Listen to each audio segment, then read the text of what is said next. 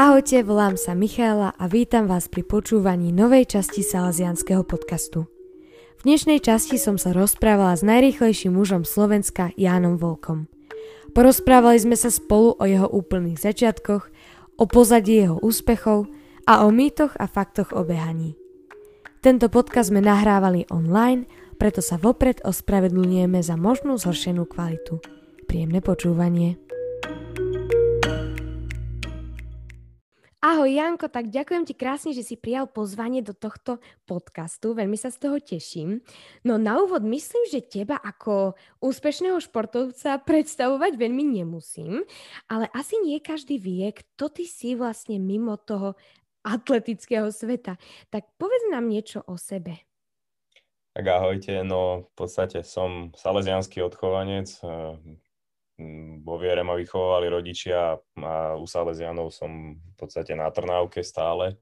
Mm-hmm. A som za to veľmi vďačný. Okrem toho som momentálne ešte stále študent vysokej školy eh, Slovenskej technickej univerzity na fakulte elektrotechniky a informatiky. No a okrem toho, neviem, nenapadá mi už nejaká väčšia mhm. definícia mňa samého okrem toho atletického života.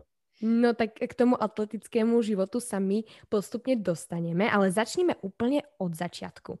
Tak ja viem tak, že ty si sa už od malička venoval športu, no beh ale nebolo to, s čím si začínal.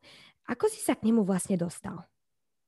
Tak e, ja som začínal um, ako futbalista v klube SDM Domino na Trnavke, teda pri Úsalesianov. A hral som futbal 8 rokov, no a nebol som nejaký veľmi technicky nadaný a jediné, čo som vedel, som vedel relatívne rýchlo behať, tak sa môj, ma môj tatino spýtal, myslím, že keď som mal 14 alebo 15 hm, rokov, či by som nechcel skúsiť atletiku. Zo začiatku som bol taký skeptický, lebo ten prechod do nového prostredia nie je úplne jednoduchý, a, mm. ale našiel som si kamarátov na celý život a, a takto sa aj zrodil ten môj nejaký atletický svet a život. Mm-hmm. A kde si teda začínal úplne také prvé začiatky? Začínal som v klube Kološok Kriha Bratislava pod vedením trenerky Andrej Berešovej, no a postupne, keď sa tam delila skupina na vytrvalcov a šprinterov s technickými disciplínami skombinovaných, skombinovanými, tak som prešiel k mojej súčasnej trenérke Naďke Bendovej, no a, mm-hmm. a s tým prechodom súvisel aj prechod k e, silovému trénerovi Robovi Kresťankovi, takže takto som sa dostal do toho sveta profesionálnej atletiky. Mm-hmm. A koľko si mal vtedy cca rokov? Keď som začal robiť tak profesionálnejšie tú atletiku, lebo profesionál si asi až keď ťa za to platia, a to v začiatkoch nebolo určite, e, nebola určite pravda ale bolo to približne, keď som mal 17 až 18 rokov. V podstate, keď som maturoval, tak som začal zrovna najviac trénovať, mm-hmm. takže bolo to také veselé. Uh-huh, uh-huh. A to stále si bol vlastne mladý, ty ešte aj si, ale aké to bolo pre teba neupustiť od toho behu? Pretože ja napríklad z vlastnej skúsenosti viem, že to behanie nie je vždy úplne rúžové, tak čo bolo tvojou takou najväčšou motiváciou? Tak e, zo začiatku som, ja som mal taký sen, že prekonať, by som chcel prekonať e, slovenský rekord v behu na 100 metrov. Najprv sa mi to podarilo v juniorskej kategórii, ale potom neskôr aj v seniorskej, ale nie na 100 metrov, ale na 200 metrov. No a potom mm. neskôr prišiel aj ten, aj ten na 100 metrov. Mm-hmm. Takže to boli také tie moje začiatky a sny, no a potom sa to um, rozvinulo trošku nečakaným smerom, kedy som získal prvú medailu na halových majstrovstvách Európy v 2017 a od toho sa to celé pre, pretočilo a tie sny a ciele sa samozrejme trošku zvyšovali vplyvom toho, že sa darilo. No a momentálne je môj sen a cieľ jediný, ktorý som zatiaľ nesplnil, je účasť na olympijských hrách, tak verím, mm-hmm. že, to, že to vyjde. No tak to verím aj ja, ale dali sa ti dobre.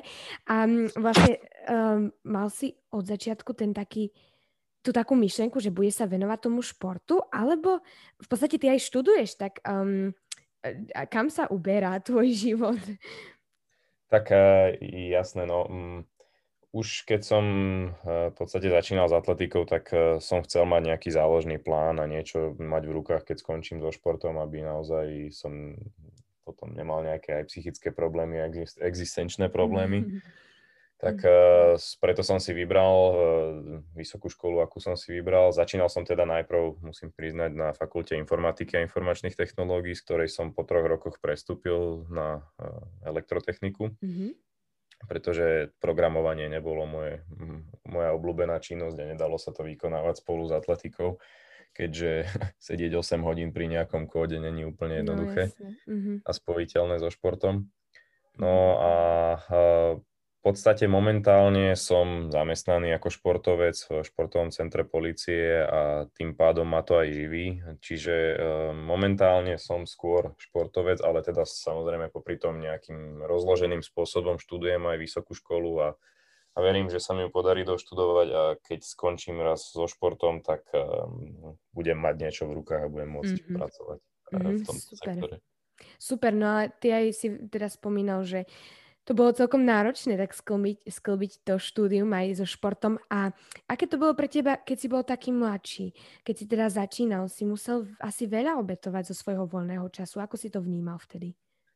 Uh, áno, no v podstate, uh, keď som začínal s atletikou, tak uh, som sa musel, alebo teda musel, chcel som sa, uh, pretože som chcel tú atletiku robiť naplno a venovať sa aj naplno zdať nejakých vecí, či už všelijakých takých tých ponocovačiek a všelijakých party a takýchto srand, ktoré síce nie som až taký, že by som to vyžadoval, že by som nejakým spôsobom potreboval tieto veci k životu, mm-hmm. ale občas s kamarátmi nie je zlé výjsť a to sa mi samozrejme darí aj teraz. Um, ale v podstate mm, zo začiatku som sa trápil v tej kombinácii škola a šport, pretože som, je, dve veci na 100% sa nedá robiť. Ak mm-hmm. budeš dávať jednej veci, neviem, 80% a druhej 20%.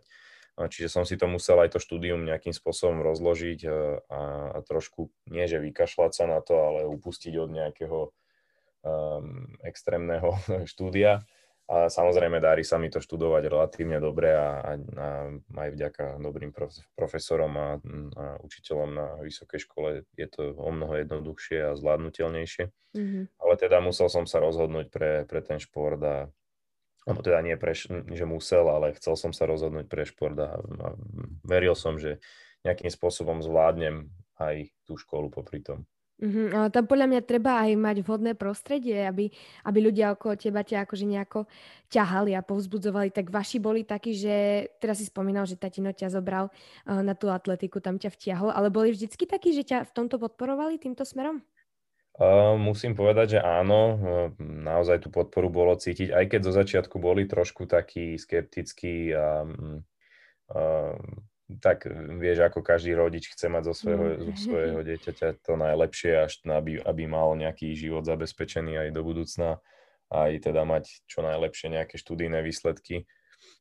Čiže z tohto pohľadu to bolo trošku náročné zo začiatku, ale postupom času to pochopili obidvaja a, a mm, ja som to tiež začal lepšie zvládať najmä vďaka tomu, že, že oni k tomu zaujali taký postoj, aký, aký vtedy zaujali.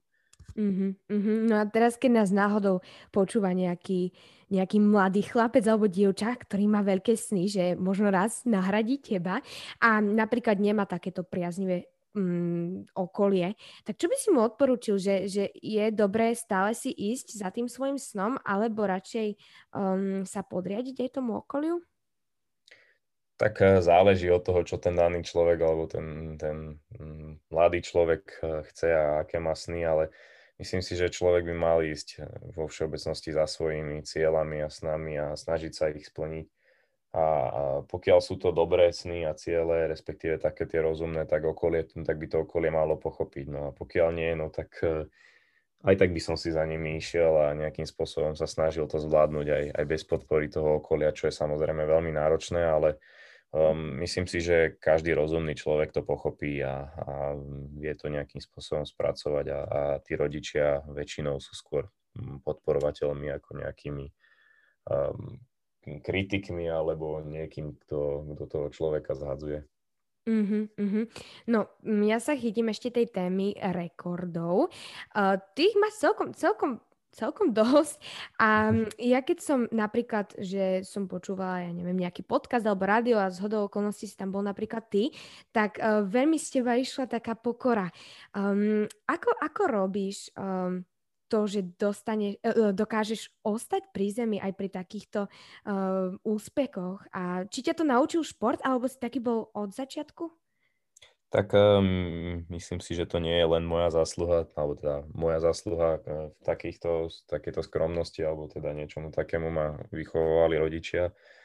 Verím, že sa im to podarilo, že že to mhm. celku dobre vidno a som im za to veľmi vďačný, pretože v tom športe je aj skromnosť veľmi dôležitá. Samozrejme, treba mať nejaké sebavedomie, treba byť e, cieľavedomý a ísť si za tým svojím, ale myslím si, že tá skromnosť sama o sebe je veľmi dobrá vlastnosť, k, či už v športe, alebo teda aj celkovo v nejakom normálnom mm-hmm. živote. Uh-huh, uh-huh. Inak k tomu sebavedomiu to sa častokrát stretávam, že športovci vravia, že keď vidím, ja neviem, na ihrisko alebo na trať, vždycky si poviem, že som najlepší, pretože tak dokážem aj sám seba presvedčiť, že mám na niečo, čo možno si tak v duchu myslím, že ani nemám. Funguje to aj na teba? Hovoríš si takéto nejaké povzbudenia? Tak pozbudzujem sa aj sám seba, ale uh, hm, takéto veci nerobím. Netvrdím, že som najlepší na Uh, priznám sa, že asi by som aj klamal, keby som to takto robil, pretože väčšinou je na tom štarte niekto rýchlejší, lepší, s lepším výkonom a časom ako ja.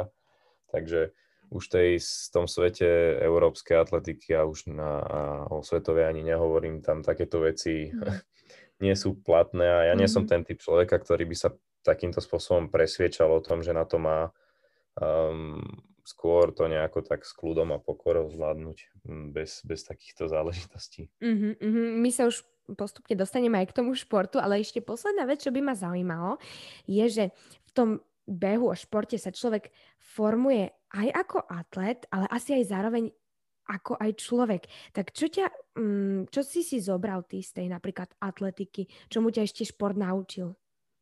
Tak e, myslím si, že šport je celkovo veľmi dobrý hm, učiteľ v takej tej cieľavedomosti, v, to, v tom, že pracuješ na niečom, uh, učí ťa nejakej aj disciplíne. Um, myslím, že bolo viacero štúdií takých, že um, keď športovci skončili s aktívnou kariérou a ľudia, ktorí ich príjmali do, do firiem, do spoločnosti, tak uh, si práve vyberali radšej športovcov, pretože vedeli, že majú nejakú cieľa, cieľavedomosť, že mm-hmm. um, vedia pracovať na tom ciele a na tých cieľoch a úlohách a zadaniach možno, že efektívnejšie alebo teda um, častejšie uh, s tým vedia sa lepšie, lepšie popasovať ako, ako bežní ľudia, ktorí nikdy nerobili um, možno profesionálny šport alebo teda šport mm-hmm. ako taký. Čiže toto je asi taká najväčšia výhoda smere, uh, smerom tomu, tomu bežnému životu.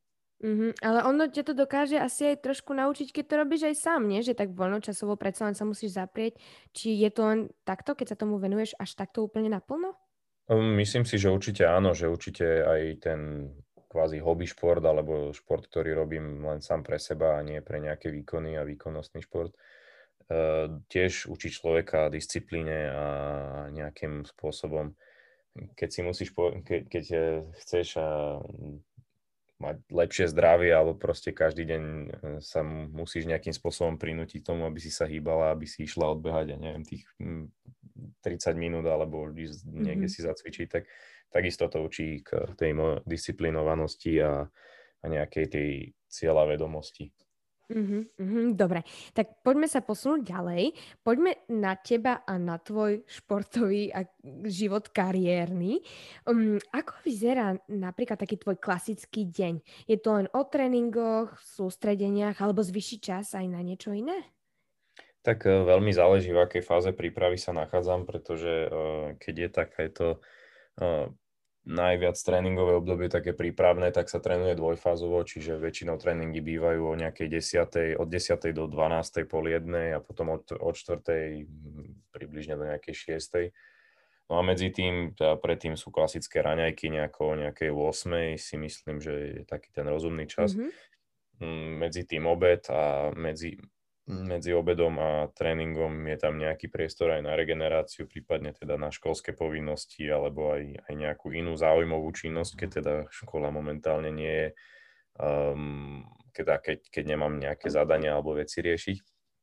Takže určite tam je na to priestor, no a potom v tom pretekovom období už je tých tréningov menej, trénuje sa efektívnejšie, v podstate tie tréningy sú viac výkonnostné, viac, viac na, na maximum sa trénuje, alebo teda v podstate robí sa väčšia kvalita ako ten objem a tým pádom aj toho času je tam viacej, keďže ten tréning len jeden, no a popri tom sa stíha aj všelijaké iné veci, ktoré som už spomenul. Uh-huh. A teraz si v ktorom období? Teraz je toho tak viac, že viacej trénujete? Mm, práve teraz je ten prechod do toho pretekového obdobia, už začínajú preteky, preto treba aj trošku uh, uvoľniť ten tréningový, to tréningové zaťaženie a nejakým spôsobom začať robiť na tej kvalite. Uh-huh. No a v čom poč- spočíva taký ten tvoj tréning alebo nejaké sústredenie? Tak eh, to je veľmi ťažko opísať nejako jednou vetou, pretože tam je toľko záležitostí. To, že robím atletiku, neznamená, že len behám. Je tam minimálne dvakrát do týždňa nejaký silový tréning, odporové cvičenia, odrazové cvičenia, cvičenia na rozvoj dynamiky, výbušnosti, rovnako cvičenia na rozvoj vytrvalosti, rýchlostnej vytrvalosti, špeciálnej e, rýchlosti a takýchto vecí je tam obrovské množstvo. Mm. Čiže nie je to úplne jednoduché opísať to nejako, že všeobecne takto vyzerá tréning, ale väčšinou trvá približne od tej hodiny a pol do dvoch hodín. Vyslovene záleží od tréningu, pretože atletika je taký šport, ktorý keď odrobíš tréning, tak už nemá zmysel tam nejakým spôsobom viacej byť na tej, na tom, mm-hmm. na tej dráhe, na štadióne. Uh, nemá zmysel robiť niečo naviac, pretože to telo je tak zaťažené v tom jednom smere a respektíve v tom, od toho, z toho jedného tréningu, že už ďalší by, no, ďalšie veci, ktoré sú naviac, nedávajú ani zmysel do toho. Čiže väčšinou vravím, do tej hodiny, hodiny a pol, dvoch sa dá zvládnuť tréning. Uh-huh, uh-huh. Hej, to mi ani v živote nenapadlo, že to môže mať až taký zámer, že toľko vecí musíš myslieť na tom. No a popri tých kondičkách a všetkých tých um, fyzických uh, tréningoch, máte aj nejaké, ja neviem, taktiky alebo takéto veci sa riešia aj v atletike, v športe takomto?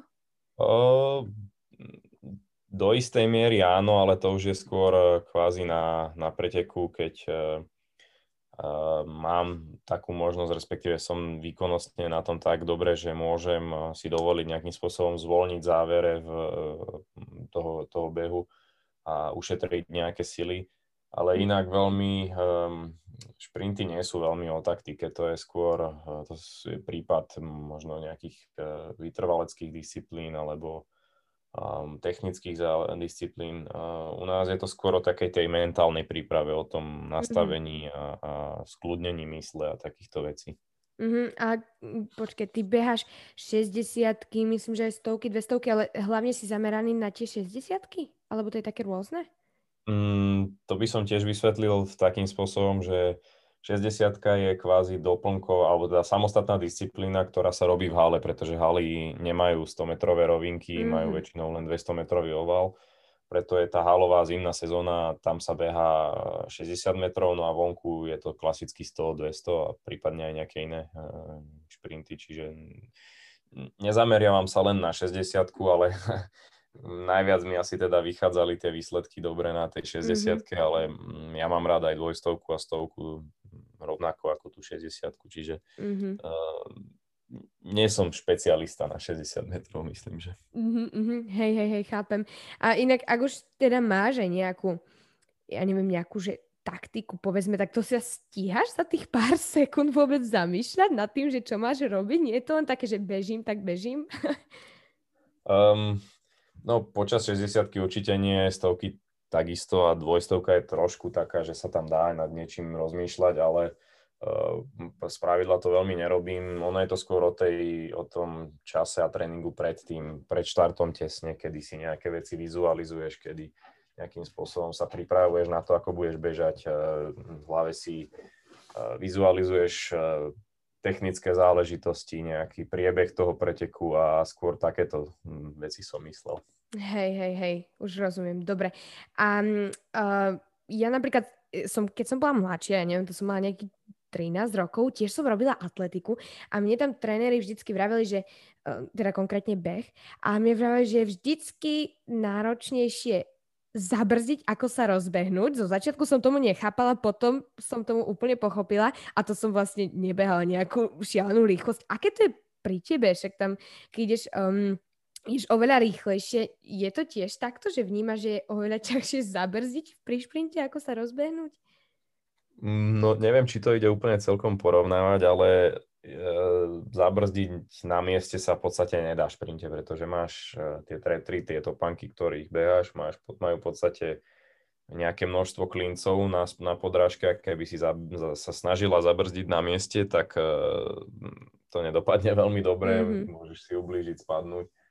No a rozbiehať sa, to hm, ťažko povedať. To, toto sú veci podľa mňa, ktoré sa až tak veľmi nedajú porovnávať. To sú skôr také, že každé má to svoje vlastné špecifikum a každé treba nejakým spôsobom ovládať, ale hm, neviem, myslím si, že by som to neporovnával takýmto štýlom. Mm-hmm. Mm-hmm, rozumiem, hej. A tam aj, teda neviem, či je to pravda, ale uh, prechádzajú si bežci viacerými zraneniami počas svojej kariéry? Tak uh, tí šťastnejší nie. Tí šťastnejší, ktorí majú nejaké dobré predispozície, sa nemusia nikdy zraniť, ale mm, myslím si, že málo takých, uh, takých šťastlivcov. Mm-hmm. každý si niečím, niečím takým prejde, či už od zranení kolien, machylových šliach, ale teda najbežnejšie u nás u šprinterov sú zranenia hamstringov, teda tých zadných stehenných svalov a prípadne úponov v nejakom okolí týchto svalov, respektíve úponov týchto svalov. Čiže tie zranenia sú pomerne bežné, no a um, už je veľa štúdí, ako, ním, ako, ako im predchádzať a nejakým spôsobom sa vyvarovať, ale nie vždy to funguje na každého rovnako a, a niekedy proste sa to stane. Mm-hmm. Inak tým predispozíciám, uh, povedz mi, je podľa teba mýtus alebo fakt, že že beh musíš mať v sebe. Buď si sa narodil ako bežec, alebo ním jednoducho uh, nebudeš nikdy. A to myslím aj taký akože uh, v rámci nejakých hobby. Tak ako, ako sa na to pozeráš ty? Tak uh, v rámci hobby si myslím, že to nie je pravda, pretože na to nepotrebuješ mať žiadne nejaké veľké predispozície. Keď si povieš, že chceš behať a budeš behať, tak jednoducho sa ti to podarí a nejakým spôsobom aj počase vybuduješ tú výkonnosť, aj to, to, že sa ti bude behať ľahšie, že budeš behať rýchlejšie to tempo a, a možno, že aj viacej. Mm, u šprinterov je to trošku inak, pretože tam mm, sú veľmi dôležité tie rýchle svalové vlákna. Človek sa rodí s nejakým pomerom rýchlych, rýchlych svalových vlákien oproti tým pomalým a, a väčšinou teda šprintery majú oveľa vyšší pomer eh, rýchlych vlákien. A mm-hmm. to je ja, to, to je niečo, čo by som ja označil ako talent, alebo no, nie úplne ideálne pomenovanie, pretože talent sa, sa, sa zaoberá niečím úplne iným, alebo teda týka, ale, ale uh, je to nejaká, no, alebo takto predispozíciou by som to označil, tak ako mm-hmm. sme sa mhm. bavili. Čiže tých počet, alebo teda pomer tých rýchlych vlákien musí byť u šprintera oveľa vyšší ako tých uh, vytrvalostných a zase aj teda opačne pri, pri tých disciplínach vytrvalostných zase je po väčší pomer tých vytrvalostných vlákien logicky. Mm-hmm. No a keď to niekto robí takto, že voľnočasovo, tak um, je pravda, že beh dokáže ničiť kolby, alebo sa tomu tiež dá predísť nejakým, ja neviem, stretchingom aj pred, aj po. Je to dôležité? Tak e, samozrejme, regenerácia je veľmi dôležitá časť a by som povedal, že to je možno 50% úspechu. Um, ťažko povedať, že či ten hobby šport ničí kolena, záleží od toho, ako čo, alebo teda klby, záleží od toho, ako človek beha, ako našlapuje, aké má tie stereotypy, či má dobré alebo zlé, alebo ako funguje. E, vo všeobecnosti u tých hobby bežcov alebo teda hobby športovcov to nie je až taká strašná záťaž a, a tie klby až tak e, hrozne nie sú opotrebované. U, ale poviem rovno, vrcholový šport a výkonnostný šport nie je zdravý. To nie je šport pre uchovávanie si zdravia, mm. a, pretože to telo ničíš na dennej báze, dávaš mu také dávky, že e, si úplne na hranici alebo teda pohybuješ sa na hranici a, a preto aj teda vznikajú tie zranenia m, mm, z tohto dôsledku ako dôsledok tohto, takže um, je to, vrcholový šport rozhodne nie je zdravý, ale, ale ten uh, hobby šport je, myslím si, že trošku lepšie na tom a až tak strašne tam tie klby netrpia. netrpia. Mm-hmm. Hej, a inak to je asi veľmi individuálne, ale uh, tak ja dokedy, do akého veku je mm, človek schopný robiť atletiku, teda beh konkrétne akože na takej profesionálnej úrovni? Uh, no, čo sa týka šprinterov, tak tých 30 rokov je taký ten, taká tá hranica, kedy mm-hmm. už väčšina končí, ale ako vraví, že je to veľmi individuálne a nedá sa to nejakým spôsobom zovšeobecniť na všetkých. Um, ale mm, sú šprintery, ktorí behali aj 40 sú, sú šprintery, ktorí, beha, ktorí sa ani nedostanú k tej 30 ale um, vo všeobecnosti tá, tá 30 je taký ten, tak, taká hranica, pri ktorej sa to už asi, asi tak láme. No a u bežcov, lebo je rozdiel. Bežci a šprintery to, je, to sú dva rôzne, dva rôzne pojmy. Behy sú od 800 metrov vyššie a šprinty sú do, do 400 metrov vrátane. A mm. čo sa týka bežcov, tak napríklad keď si zoberieme všetkých tých e, maratoncov a rovnako aj, aj chodcov ako Maťo Tot, tak všetci majú takmer vždy po 30 a ešte stále dokážu vykonávať ten svoj šport relatívne v poriadku a v pohode. Čiže v prípade bežca je ten, ten vek určite neskorší. Mm-hmm.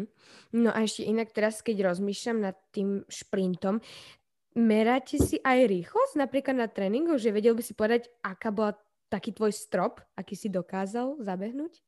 Uh, tak uh, rýchlosť veľmi nie, my to riešime z mhm. hľadiska časov, pretože mm-hmm. tá rýchlosť... Mm, je veľmi ťažko vypočítateľná, pretože m, buď si vyrátaš len priemernú rýchlosť, čo, čo není veľmi hovoriaci, teda dobrý ukazovateľ, pretože m, to znamená, že môžeš na začiatku byť rýchlejší, alebo teda v nejakej fáze behu rýchlejší ako v druhej a proste sa to spriemeruje a vidie ti nejaká priemerná rýchlosť, ale na toto sa veľmi nezameriavame. Skôr je, už, keď, už keď teda chceme nejaké tie vedecké štúdie a takéto záležitosti riešiť, tak sa tam skôr zaoberáme takými vecami, ako je doba kontaktu s, s podložkou, a respektíve s, s, s, s dráhou, mm-hmm. prípadne dĺžka kroku a všelijaké také iné biomechanické záležitosti. Čiže mm, tá rýchlosť je fajn, keď ti to zmerajú na pretekoch, niekedy na tých veľkých podujatiach to priamo aj v tej, v tej infografike v televízii beží a ukazuje, že koľko ten človek bežal ale nie je to pre nás nejaký veľmi dôležitý ukazovateľ v tom tréningu. Podľa časov sa skôr orientujeme. Hej, hej, chápem. No a úplne taká posledná téma, ktorej by som sa aspoň tak v skratke chcela povenovať, je, že šport asi častokrát otvára dvere aj do takých iných zákutí.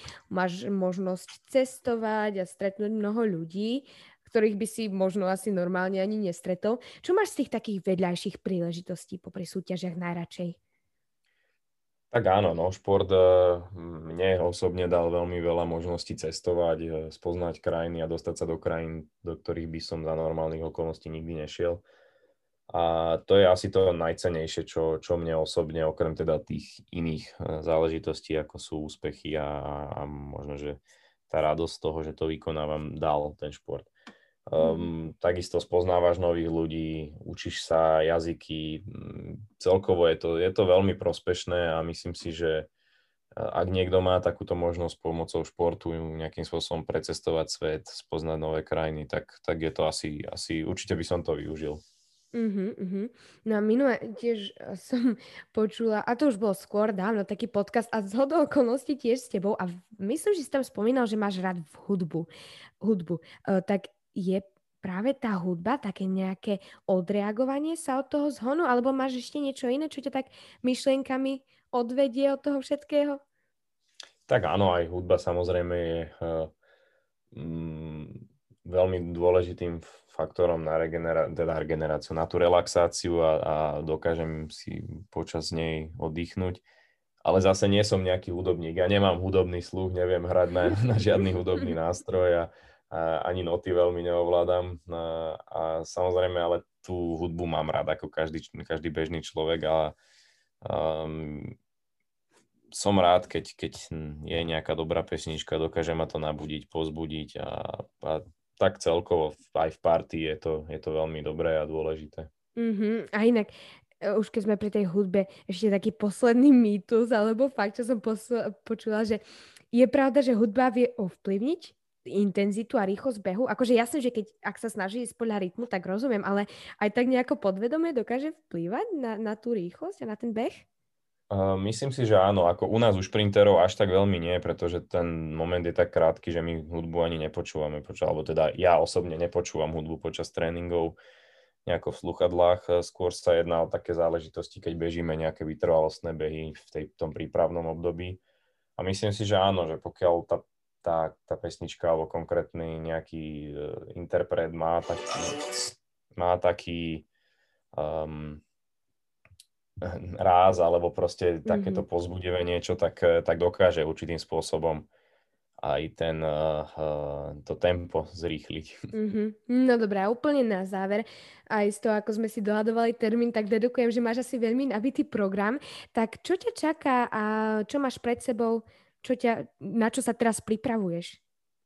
Tak momentálne sa pripravujem na to, aby som, alebo tá pripravujem, momentálne už pretekáme a mm-hmm. a snažím sa ehm, v podstate sa kvalifikovať na olympijské hry. A mm, je tam viacero pretekov a z tých najbližších v podstate teraz budúci týždeň bude v stredu Zlatá Tretra v Ostrave, čo je taký naozaj veľký meeting.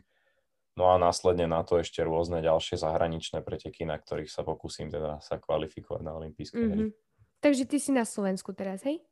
A, áno, no v podstate po šiestich týždňoch som už konečne doma. Wow, wow. No dobre, tak budeme na teba určite všetci myslieť, nech sa ti darí. A ja ti veľmi ďakujem, že si si našiel čas aj pre mňa a porozprával si a verím, že sa nám podarilo inšpirovať aj nejakých budúcich Janov Volkov. Tak ti ďakujem krásne, že si si našiel čas. Rado sa stalo a, a pozdravujem. všetkým, ktorí nás počúvali, prajem ešte pekný zvyšok dňa. Thank